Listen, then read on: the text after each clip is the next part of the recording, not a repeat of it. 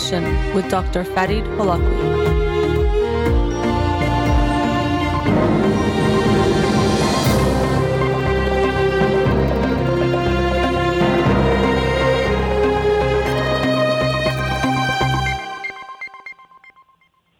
Good evening. Welcome to In Session. I'm your host, Dr. Farid Holakwi, and I'll be with you for the next hour here, Radio Hamrah. Studio number to call in won't be available tonight because I'm doing the show remotely, but uh, we will have callers in the next shows next week. Um, let's get to the books of the week. The book of the week for next week that I'll talk about on next Wednesday show is Emotional by Leonard Mlodinow. Emotional How Feelings Shape Our Thinking by Leonard Mlodinow. Uh, the book of the week from last week that I will talk about tonight is 19 by Adam J.T. Robarts. Um, it's a heartbreaking but very powerful book that I hope you will check out and read yourself. Um, and I'll talk about it tonight. And it was very poignant for me because the book 19 is about Adam J.T. Robarts, him and his family. They lost their son Hayden at 19 years of age to cancer. The book is 19 insights that they learned from their 19 year old son who died from cancer. And the reason why I'm doing my show remotely um, is because I am currently in Tennessee and I'm here to uh, commemorate the one year anniversary of the passing of my grandmother who died here last year in June, June 22nd to be exact. And today was actually the first time I got to go to her gravesite uh, today and, and, say some prayers and be with her in that way. Um, but uh, it was poignant to read this book because of that same theme of death, of celebrating a loved one, celebrating life. And also, as I read this book, I reflected on what I learned from my grandmother I had close to 90, well, she had close to 90 years of life. I had close to 40 years with her myself. Um, but still, I was able to learn lots of things from her as well. So I might touch on that later on the show. Um, but again, this is a tale of a father's love, a family's love, of a beautiful young man who was taken too early at the age of 19 um, after a battle with cancer that lasted about nine months but a very inspirational young man indeed. And so the book is presented with this beautiful metaphor of climbing a mountain. And there's different sections in the book, um, preparation to climb, base camp, etc., that look at these different lessons and how they might relate to climbing a mountain. And as Adam J.T. Robarts, the father of Hayden, describes, it was like they were as a family ascending this mountain um, together, or there was this mountain climbing experience that they they all had, and so there's these parallels that he makes between climbing and um, what they experienced as a family. As you can imagine, it's heartbreaking because anytime we lose someone so young, uh, parents to have to bury their own child, it's always heartbreaking. But the the messages are quite inspirational and motivational as well. I apologize. I'm having some issues with the sound. That's a little bit distracting. I'm getting a little bit of an echo. Uh, I mean, I don't know if there's anything we can do about it. If not, I'm trying to avoid um, hearing myself by talking just directly into the speaker and not hearing uh, the audio on my end. Um, but back to the book. Uh, Hayden again was diagnosed with cancer. I, think it was must have been September or so of 2019, around that time, and he passed May 19th um, of 2020. I hope I'm getting that date correct. And uh, the journey they went through, again, heartbreaking, but I'll go through some of these lessons that uh, Adam J.T. Robarts shares in this book, these 19 insights. And some of the early ones, acceptance, authenticity, positivity, um, were quite important for me, except, especially the acceptance and authenticity. I often talk about how we can think of emotions in a certain way that we view the um, quote unquote positive ones, like feeling happy, feeling good in some way. Those are the good ones, and then there's the bad ones. And uh, uh, Mr. Robarts actually shares insights from Susan David, the Harvard psychologist who wrote the book uh, and came up with the concept of emotional agility, and talks about how there really isn't this benefit to making feelings distinguish in this way of positive and negative, that we really need all of them. Um, that we have to uh, really recognize all of them. To me, it's always about the information we get from feelings. Even physical pain tells us something. Something might even be wrong with your body, but we need that feeling. And similarly, sadness or anger can be very, very informative. And we don't want to ignore them or to um, fall victim to things like toxic positivity, where we think we always have to feel good, always have a good day, always have a good mood. Uh, realistically, as human beings, we're going to experience a whole range of human emotions, and it's important to actually acknowledge them and accept them. And without acceptance, we can't live an authentic life, which was uh, the second lesson. And there's this very nice quote I am who I am, and it is good enough. And so often we see uh, a simple quote or simple piece of advice, but it's very hard to actually execute. And I felt that when I saw that quote, I am who I am, and it is good enough.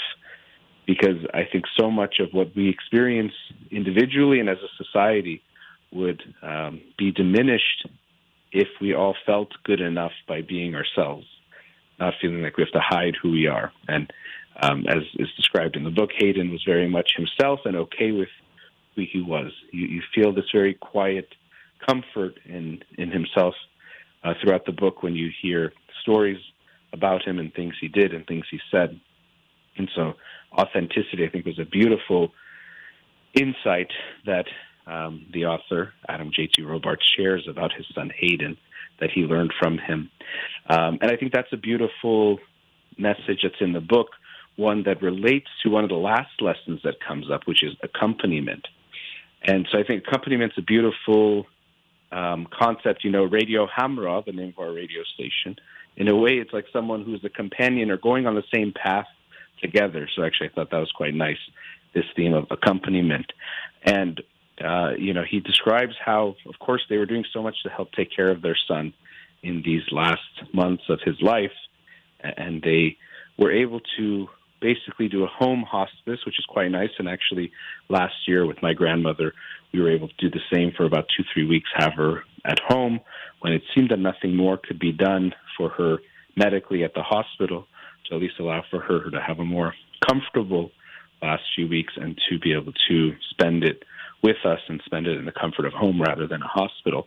Um, but so, you know, he shares these different experiences they have of trying to take care of him and all that they did, but there's a beautiful way that as much as they were accompanying him, he was also accompanying them.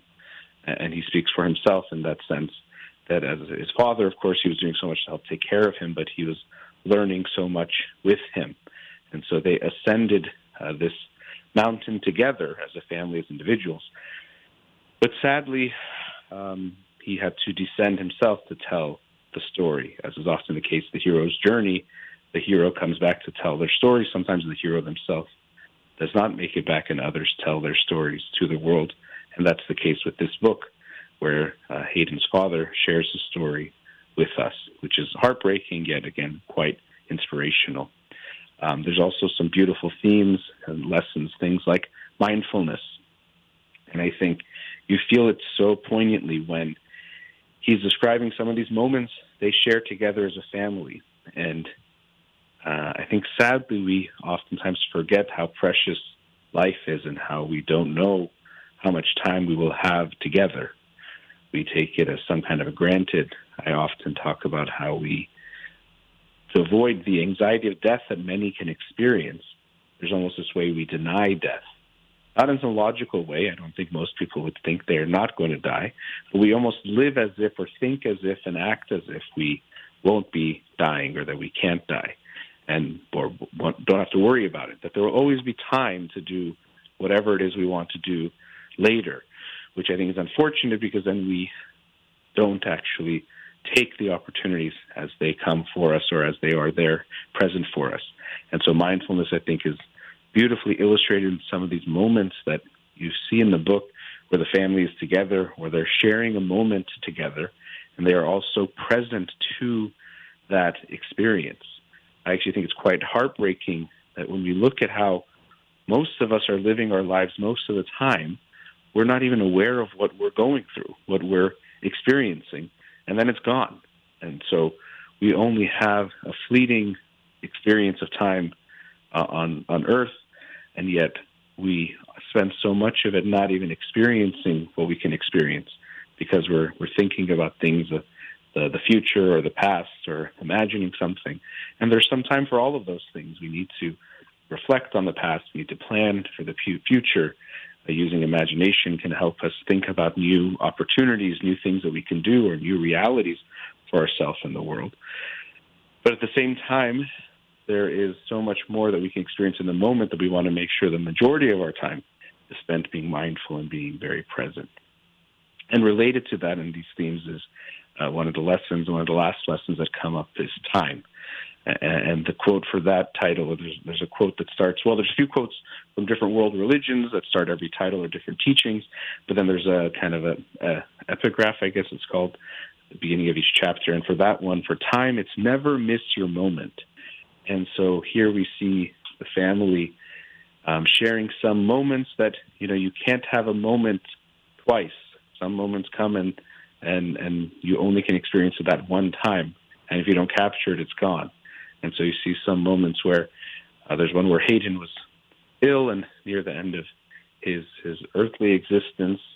Um, and but finally one day he does say he wants to go outside and and be taken outside, and the family finds a way. You know, it's almost like they rehearsed it, as it's described. He says it's almost like we planned it because we couldn't miss a step, but they got him to the lake to, to share this experience together as a family. And so it's really in those times, it's so clear. We know that someone is about to pass. We know that their death is near, but it can be good as as the whole theme of this book is to learn these insights from this 19 year old who lost his life much too soon. Uh, things that we can all keep in mind for our own lives. That you don't know when you'll have another moment to um, experience the things you have, to be around the people you're with, to have that moment again. It will never exist again, never in that exact way, in that exact time. And so it can be important to to remember that in how we experience ourselves. Um, selflessness, gosh, there are so many heartbreaking um, quotes and, and things that you hear Hayden say so beautiful. He clearly was wise beyond his years. Uh, they say once when he was a child, he he said something that he hopes to to base, to die to give his life for someone else essentially. So he hopes that he would die saving someone else's life. And and as uh, his father beautifully puts in the book, it's as if he did save their lives or save many lives and touch so many lives um, through himself and how he lived his life. And I think it's beautiful that his father wrote this book to share those insights with us. Um, but he also, uh, Hayden said that he wanted to write a self help book, but he wanted to take the self out of self help. And I thought that was um, really powerful as someone who's read many self help books in general, but also uh, on this show. Um, I think that is a powerful message. It, it's complicated when we obviously have ourselves to take care of and to be aware of and to learn about. But often a lot of the issues we have is when we are too preoccupied with ourselves in unhealthy ways, or when we're too fixated on our own, um, let's say, expectations or wishes or things that happen that we don't realize we're getting in our own way of even having uh, a pleasant experience of life, of, of living the life we can live. And so, if we can be focused on helping others and taking care of others and making the world a better place, we often will actually feel much better. It's a it's a huge paradox, actually. It seems paradoxical on the surface, especially when you consider individuals who are experiencing depression, because there's research that has found that when people are depressed, if they actually can do community service or acts of service and giving for others, they can feel better uh, and do feel better. And this can be paradoxical because we can think when someone is depressed, they are so down and feeling so low and feeling themselves like they're weak. So, if anything, we would think they would want to be taken care of or have someone, um, you know take care of them or to be nurtured? Who who are who would they think they can be to help someone, or who who would they think uh, they are to have the energy to take care of someone? We find that when we are selfless, when we serve others, we ourselves feel much better. So I thought that was really uh, it's funny, but also uh, very deep. That if we take the self out of self help, we might actually help ourselves and help others um, as well, which I think is very, very true. And as, as, I mentioned, Hayden was quite wise beyond his years, and you see that throughout the book and the ways he touched individuals and things he he thought about. And um, as his father says, how many 19 year olds do you know who have a will? But he wrote a will, but it was less about and wasn't really about giving away possessions or dividing up possessions because really there wasn't much for him to, to do in that uh, form, but it was a, more of a list of wishes or hopes. And, and one of them was this, which I'll read to you now. Live a life filled with joy and try to consciously consider how to bring joy to the lives of those around you as well. Live a life filled with joy and try to consciously consider how to bring joy to the lives of those around you as well. And so, um, yeah, I think that's a beautiful message for all of us to consider, to consciously consider how to bring joy to the lives of those around you. I think that's beautiful. Um, and also, they share a note that he had written uh, in a notebook, and I'll, I'll, share that with you as well. This is from Hayden. Uh, they found it after uh, he passed away, I believe, or maybe I'm not sure exactly when they found this note, but this was a note he'd written, which I'll read to you now to conclude this this segment. I don't want people to disrupt their lives grieving. Keep working, keep loving, keep smiling, keep contributing to the community and the, to the cause, and remember me with a nice haircut, not bald, a smiley face. I want to be a beacon of joy and happiness, whether alive or in the next world. Please fulfill this wish for me if I am unable to do so myself. Try whenever you can to bring a smile to people's faces, to be a light in the dark room. So do what you can to help others. And so um, I, I, hope you will read the book. And actually, I got a message from the author very kindly, Adam J.T. Robarts, who offered to send a few copies for listeners. So if you are interested, I'll be picking a few individuals to send copies of the books to. You can reach out to me on social media. Um, but I'm very, very grateful to um, Adam J.T. Robarts for writing this book about his son, Hayden, a very inspirational young man. Uh, my my condolences and love to, to him and his family for having to go through that loss, and so much appreciation for turning that loss into something meaningful to the world, and in that way, continuing Hayden's um, message and desire to serve others, this book itself can be an act of service that I think can, can help many people. So I hope you will read the book um, yourselves to, to, get those insights from it. So thank you to Adam J.T. Robarts for writing this book. And uh, for me, it was very meaningful reading it, especially on reflecting on the passing of my grandmother one year ago uh, this June. All right, let's go to a commercial break. We'll be right back.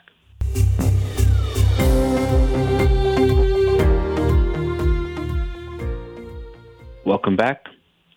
So, in the first segment, I was talking about the book 19 by Adam J.T. Robarts 19 Insights Learned from a 19 year old with Cancer. And you know, during the commercial break, I was thinking about how I was having some audio technical type difficulties. Uh, definitely distracted me and threw me off a little bit. And I, was, I, I looked at the book some more and was reminded of, of one of the lessons I mentioned or insights, which is acceptance. I said, you know what? I got to just accept that that's just the way it is, and I'm going to do the best that I can with that uh, and figuring out a way to make that work. Uh, but I was a little bit disheartened because I wanted to make sure I gave my best also in, in presenting the book, which I, I found quite um, inspirational, very beautiful and powerful. And I hope you will read it too. 19 by Adam J.T. Robarts. And you can find it on most booksellers, uh, Amazon, Barnes & Noble, Walmart, Target, IndieBound, and others. So I hope you will check it out. And as I mentioned, if you message me, I will be picking a few winners um, for the copies of the books that uh, kindly were offered to me by Adam J.T. Robarts. So please go ahead and do so. And so, as I mentioned, the reason why I'm doing the show remotely um, tonight is that I'm in Knoxville, Tennessee, to uh, visit and to be with family, but also to commemorate and celebrate the life of my grandmother who passed away last June, June 22nd, 2021, and got to go to her grave site for the first time since the funeral. And uh, very beautiful um, to do that and get to, to experience that. And based on the book, I hope uh, the author of the book, Adam J.T. Robarts, is on mind. I wanted to share some insights and lessons I learned from my grandmother in the time that I, I got to have her in my life. So some of my own insights from her that I, I learned that I, would, I want to share with you tonight.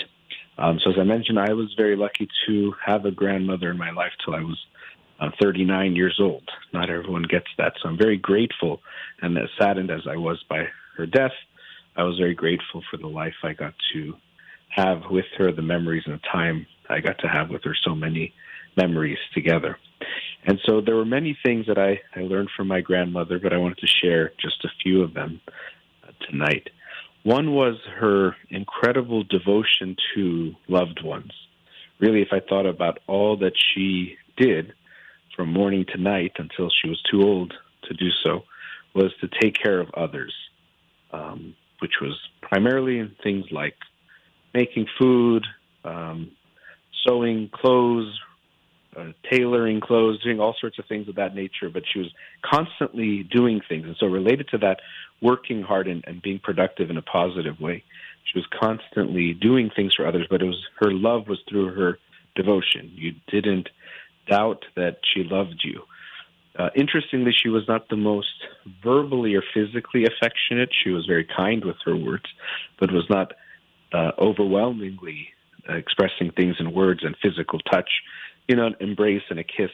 What I actually thought was quite beautiful was in those last few weeks, I, I feel like she kissed me more times than she had most of my life. She was constantly wanting to kiss and hug and and hold hands and things like that, which is actually I enjoyed every moment of that. But for most of her life, that wasn't her way of showing love. That wasn't her love language to show it through words and through um, physical touch, but through actions. Gosh, it was just nonstop. She was doing things for others. I was actually thinking about it today as I was preparing for the show that I don't have many memories of her just relaxing and doing nothing, almost none. When she was sick at the end of her life, of course, she no longer could, but she was almost always moving and doing something um, for others. So that's something I definitely learned from her and try to learn from her. So by that I mean it's a lesson in the sense that I'm trying to keep learning it, but to express devotion to whoever it is you love and, making sure they feel it through those actions. What can you do for them?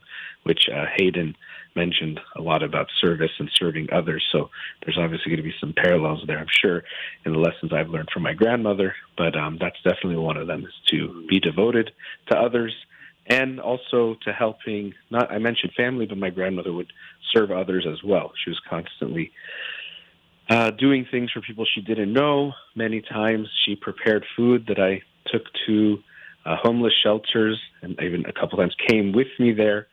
And uh, these were in her slightly younger years, but she was still um, older at that point. But she would come and serve the food that she had prepared to the individuals at the homeless shelter and was again just nonstop. That was something about her was that she was just doing things and helping and that work ethic was was incredible. We were just actually just talking about that this evening, but her incredible work ethic and drive to do those good things.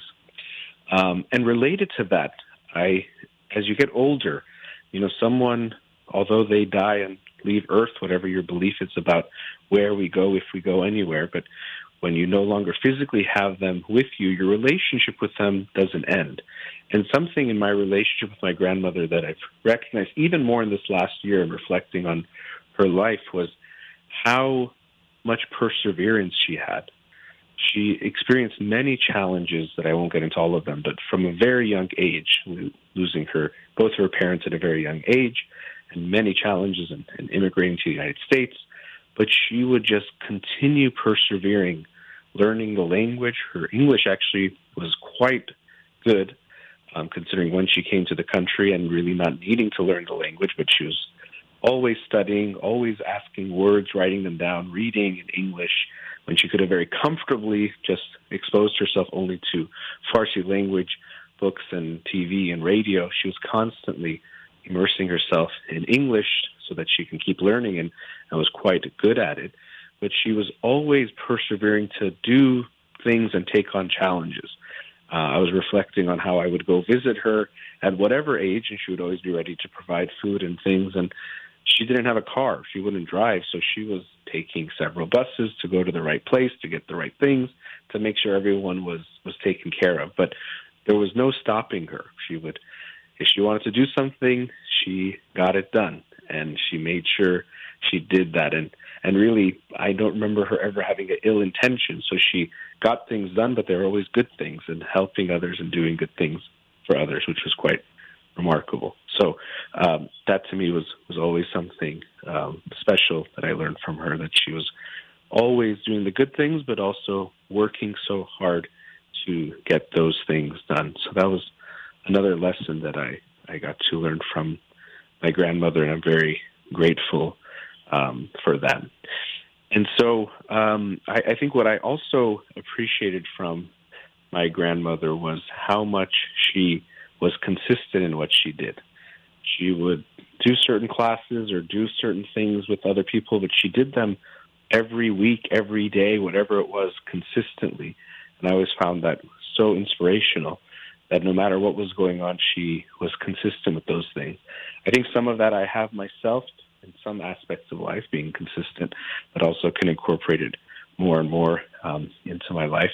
But that consistency was something that was was quite amazing. Um, as I mentioned, the doing things for others, that's something that I try to take to heart because I realize how much she w- would do that. And I'm remembering all the times that she would ask me if someone needed something, even people that she knew, my friends or other people, if she can do something for them.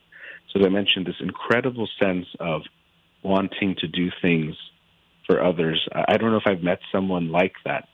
Um, near the end of her life, when she at times would have certain comforts, not much, she would want some water or want something, and she would ask us for it. It, it was almost um, surprising, I should say, in some ways, because I realized at that point she'd almost never asked for anything. And she really had never said, Can you do this for me, or bring this for me, or do that for me? She was very, very strong and independent. And of course, I believe we want to strive to be interdependent, that we do need one another in life, and we do need to rely on others and allow them to be there for us. But I recognize that how incredible she was able to be an immigrant in a different country, unable to do things like drive or uh, get around in certain ways, but seemed somehow to always find a way to take care of things and take care of herself and be very self sufficient in that way. Um, she was also very devoted. She was um, a Baha'i and very strong Baha'i and taught me so many things like prayers and, and things of that nature. Um, but she was very, very devoted and steadfast. And so I got to see that very clearly demonstrated by her. Someone who was very steadfast, very strong in her faith, and again, consistent in how she did things. And also, my grandmother taught me an insight that was just um, very powerfully shown to me last year the value of life through her death. She was the first person that I got to experience so closely her death. And it was, of course, very painful, very sad. Um, but in this book, 19, Adam J.T. Robarts talks about that experience of being with Hayden in those last moments, last months, but especially those last moments when he was leaving this earthly existence. And seeing my grandmother those last few weeks, it's something I'm so grateful for. When I came here to Tennessee, it was about two plus weeks before she died because we thought we might lose her any day. And so I didn't know if I would actually see her at all. But I was grateful that I had those last two and a half weeks before she died to be by her side, to hold hands, to experience one another, um, but to see that transition out of this earthly existence was something very, very powerful for me and something that I will never forget and something that was part of my process of recognizing how much I was not aware of my own death, or in that denial of death, was not accepting the value of my life enough. And so through that, it was another insight into this concept that if we don't recognize our death and the reality of our death, we tend to undervalue our life because we don't recognize how precious it is, how precious it is, how fleeting it is, and how we don't know how long we will have it. And so um, that it also was very powerful, and I'm grateful. Although it was heartbreaking and sad to be here and to see her, I'm so grateful that I didn't miss it. That I got to have that experience and share those last moments that became those last memories with her. And so I'm very grateful for that. Very grateful for my grandmother. This was just uh, some thoughts on the things I learned from her, but I experienced so much by having her in my life. Very grateful and love her and miss her very much. Let's go to our last commercial break. We'll be right back.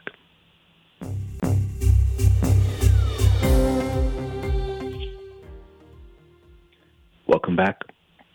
So, in this last segment, I want to actually talk about our relationship to loved ones. I touched on in the last segment that although a loved one might die, might pass away, it doesn't mean your relationship with that person ends. And so people can have lots of thoughts and reactions about this.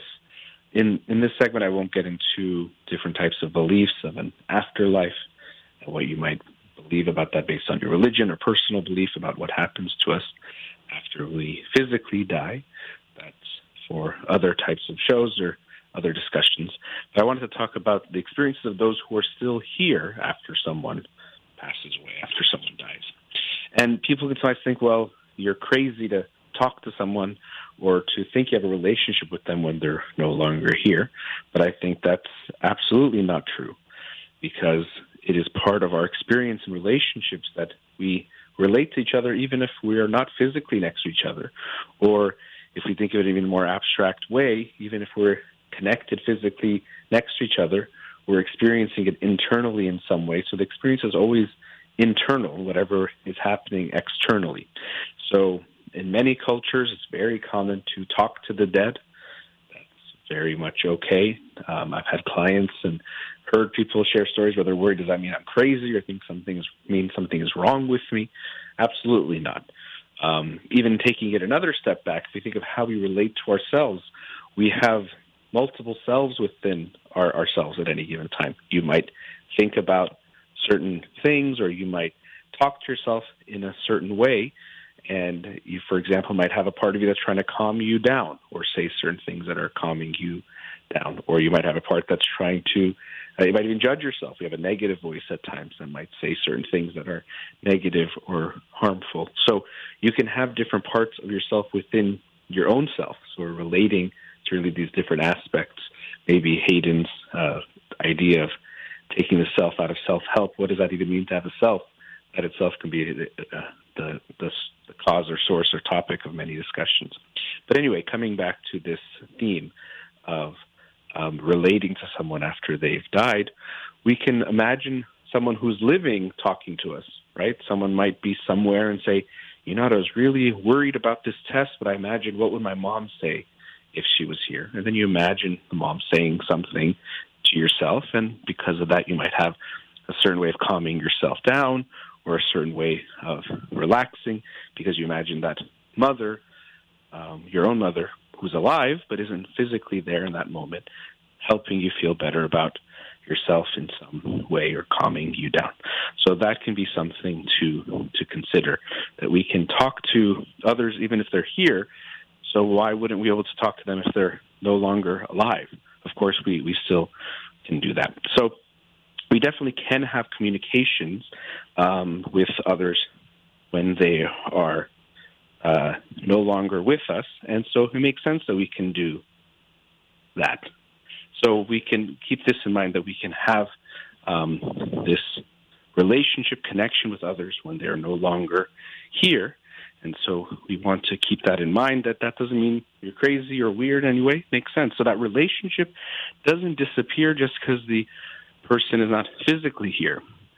Not only that, the relationship can evolve with someone who's no longer here. And that might seem strange, but our relationships are themselves living things. even if it is with someone who's no longer with you. Because you can reflect on things and think about things in a way that might change the way that you experience that individual. This is, of course, something that very clearly happens in therapy, where someone might talk about a loved one who has died, who's no longer with them, or they don't have a relationship with, but let's say physically no longer present if they've died, and they might actually change the way they feel about that person. They might forgive the person who hurt them, even though they're no longer here. So, although the individual is no longer physically present, that person's relationship with that individual can be very, very different.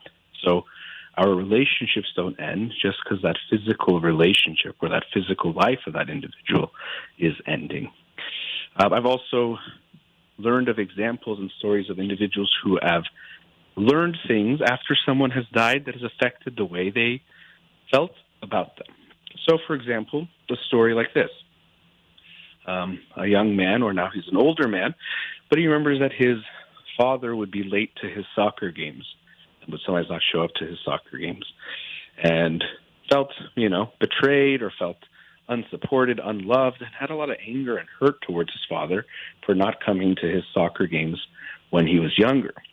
It wasn't only after his father had passed away that he learned that his father actually had cancer but didn't tell his son because he thought it would hurt him too much. And so when he was late to some of his games, was because he was receiving some type of medical treatment that would make him either not be able to make it or have to come late. And sometimes he would even be coming, even though he was feeling quite weak, to the son's soccer games. So now we can see that that individual, he had a huge change in how he felt about those same incidents that he already had feelings and thoughts and conclusions about. My dad is selfish. My dad is not loving. My dad doesn't care about me. My dad is this kind of person, and all those negative things.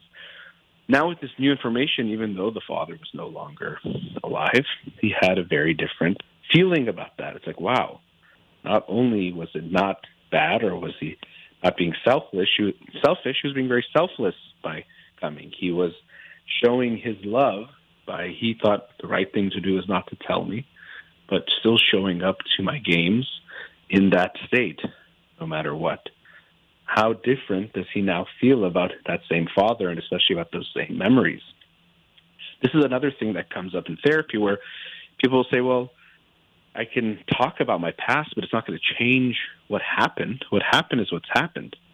And of course, at one level, we can say our memories are not necessarily accurate representations of what happened, and we miss a lot of things. And of course, that's its own type of thinking about it. But even if we just take that, yes, you remembered what happened, and we can never change, obviously, anything that happened in the past, but we very much can alter and affect the ways you feel about things that happened in your past.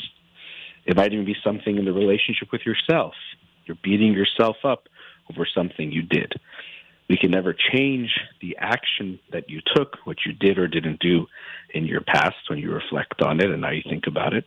But it's possible to slowly reduce that guilt. It would be part of forgiving yourself, that guilt or shame that you might be carrying about what you did. So what we can see is that we don't ever have the possibility to change the past, but we definitely can change the way we feel about the past. And so similarly, we can't bring someone back to life. We can't relive those memories. But even if someone is no longer with us, it doesn't mean our relationship is not itself still a living thing.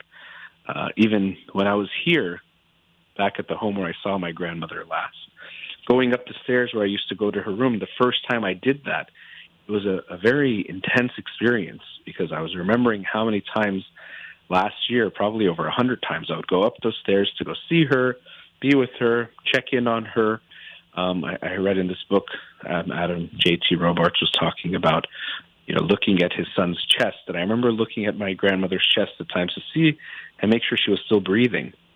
And so, so many times last year, I went up those stairs to see her and so this time when I went up the stairs, all those memories came back. And some people think, oh, does that mean I'm crazy? Does that mean I still think she's alive?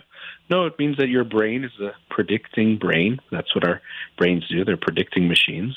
And so when it's back in that place that it experienced something so many times, it's of course going to bring back all those expectations and thoughts and memories that it has there. And so I had that experience, and it brought back feelings, it brought back even smells, thoughts about what that was like. Or when I was driving on the street coming to the home for the first time, the memory of how many times we would come home, and when we get close to the streets that would that would get to the house, I'll start thinking about okay, I'll go up to her grandmother and see how she's doing, check in on her, spend some time with her, and then I'll do whatever it is I had to do next. And so I was like, oh, but you know, sadly, there is no grandmother here for me to see. So it was heartbreaking and sad for me to think about that. Um, but I reflected on her and my love for her, and that I still have her with me. And as I said, even though I physically can't learn anything from her in present, I continue to learn from her and reflecting on her and her life. So even though we don't have a physical relationship with someone, or if we don't, we no longer have a physical relationship, it doesn't mean we no longer have a relationship with them. So your relationship with your loved one does not have to end just because their physical life has ended. And we should not feel uh, worried or concerned if we still think about them, if we still reflect on them, and even if we still talk to them. You might have a conversation thinking about what they might even say to you. What do you think they would say? And of course, you can't really know, but there's a way that you've internalized your relationship with them that there probably are things that you might think about how they would react and respond and might feel quite good. And another thing to keep in mind is that grieving is a very complex and complicated process that we all will go through in unique ways depending on what we have experienced in our life, how we lost that individual, what we experienced with them. And no two people will grieve the same way. Even no two people will grieve the same loss the same way in the same family. And it's important to give each other the space to go through that in our own experience, in our own ways, whatever works for us. There isn't this one way that we all have to do it, that everyone has to be sad for this long or not be sad or be this way or do that, or everyone should go to therapy or they should not go to therapy, or they need to cry or not cry. We all want to have our space to experience that loss in the way that is right for us. One of the main, uh, one of the messages and the insights in the book tonight was acceptance, and I think, and detachment. And it's important to be detached from knowing that we or thinking we know the right way to go through something like a loss, a death, it's not something that everyone knows or anyone knows for everyone else. And to not impose that on others either. Even my own family last year, we went through so much of it together, which was really helpful to have that experience of being together as we had that loss, reflecting on it, celebrating her life, sharing and supporting one another as we were saddened and whatever we went through. But at the same time, it's also very important to recognize, as I did and saw, that we were going through it differently too. Sometimes we would feel things at different times. Sometimes we would feel things that someone else might not feel. We all had to go through that journey individually. Um, and that itself was important to respect and recognize, and something that we talked about. I thought was quite nice with some of my family members. We communicated extensively about going through this and allowing each other to go through it in our own ways. Um, but almost always, grieving brings up lots of feelings. You're going to be sad. You're going to be mad. You're going to be hurt. You're going to be all sorts of things. You might even be mad at the person who's died. That can very often happen too. Usually, what happens is when someone dies, all the feelings of that relationship will come up for you. So be ready for that. It's not just sad and missing feelings. Sometimes you might even be mad at them and you no longer can have the conversations to resolve that with them. But as I've talked about in this segment, you can still resolve those issues as best as you can individually and in your relationship with that person within yourself, whether it's in ther- through therapy or, or on your own, it still will happen. So I know that my grandmother is physically no longer here. Got to go to her grave site to see where she is buried, but I know I physically cannot interact with her anymore. But it does not mean my relationship with her has end, ended. And I hope that you'll recognize that with your loved ones as well. All right, that brings us to the end of tonight's show. A very big thank you to Amir, who is in the studio back in Los Angeles, allowing me to do the show remotely. Be kind and take risks, and have a wonderful night.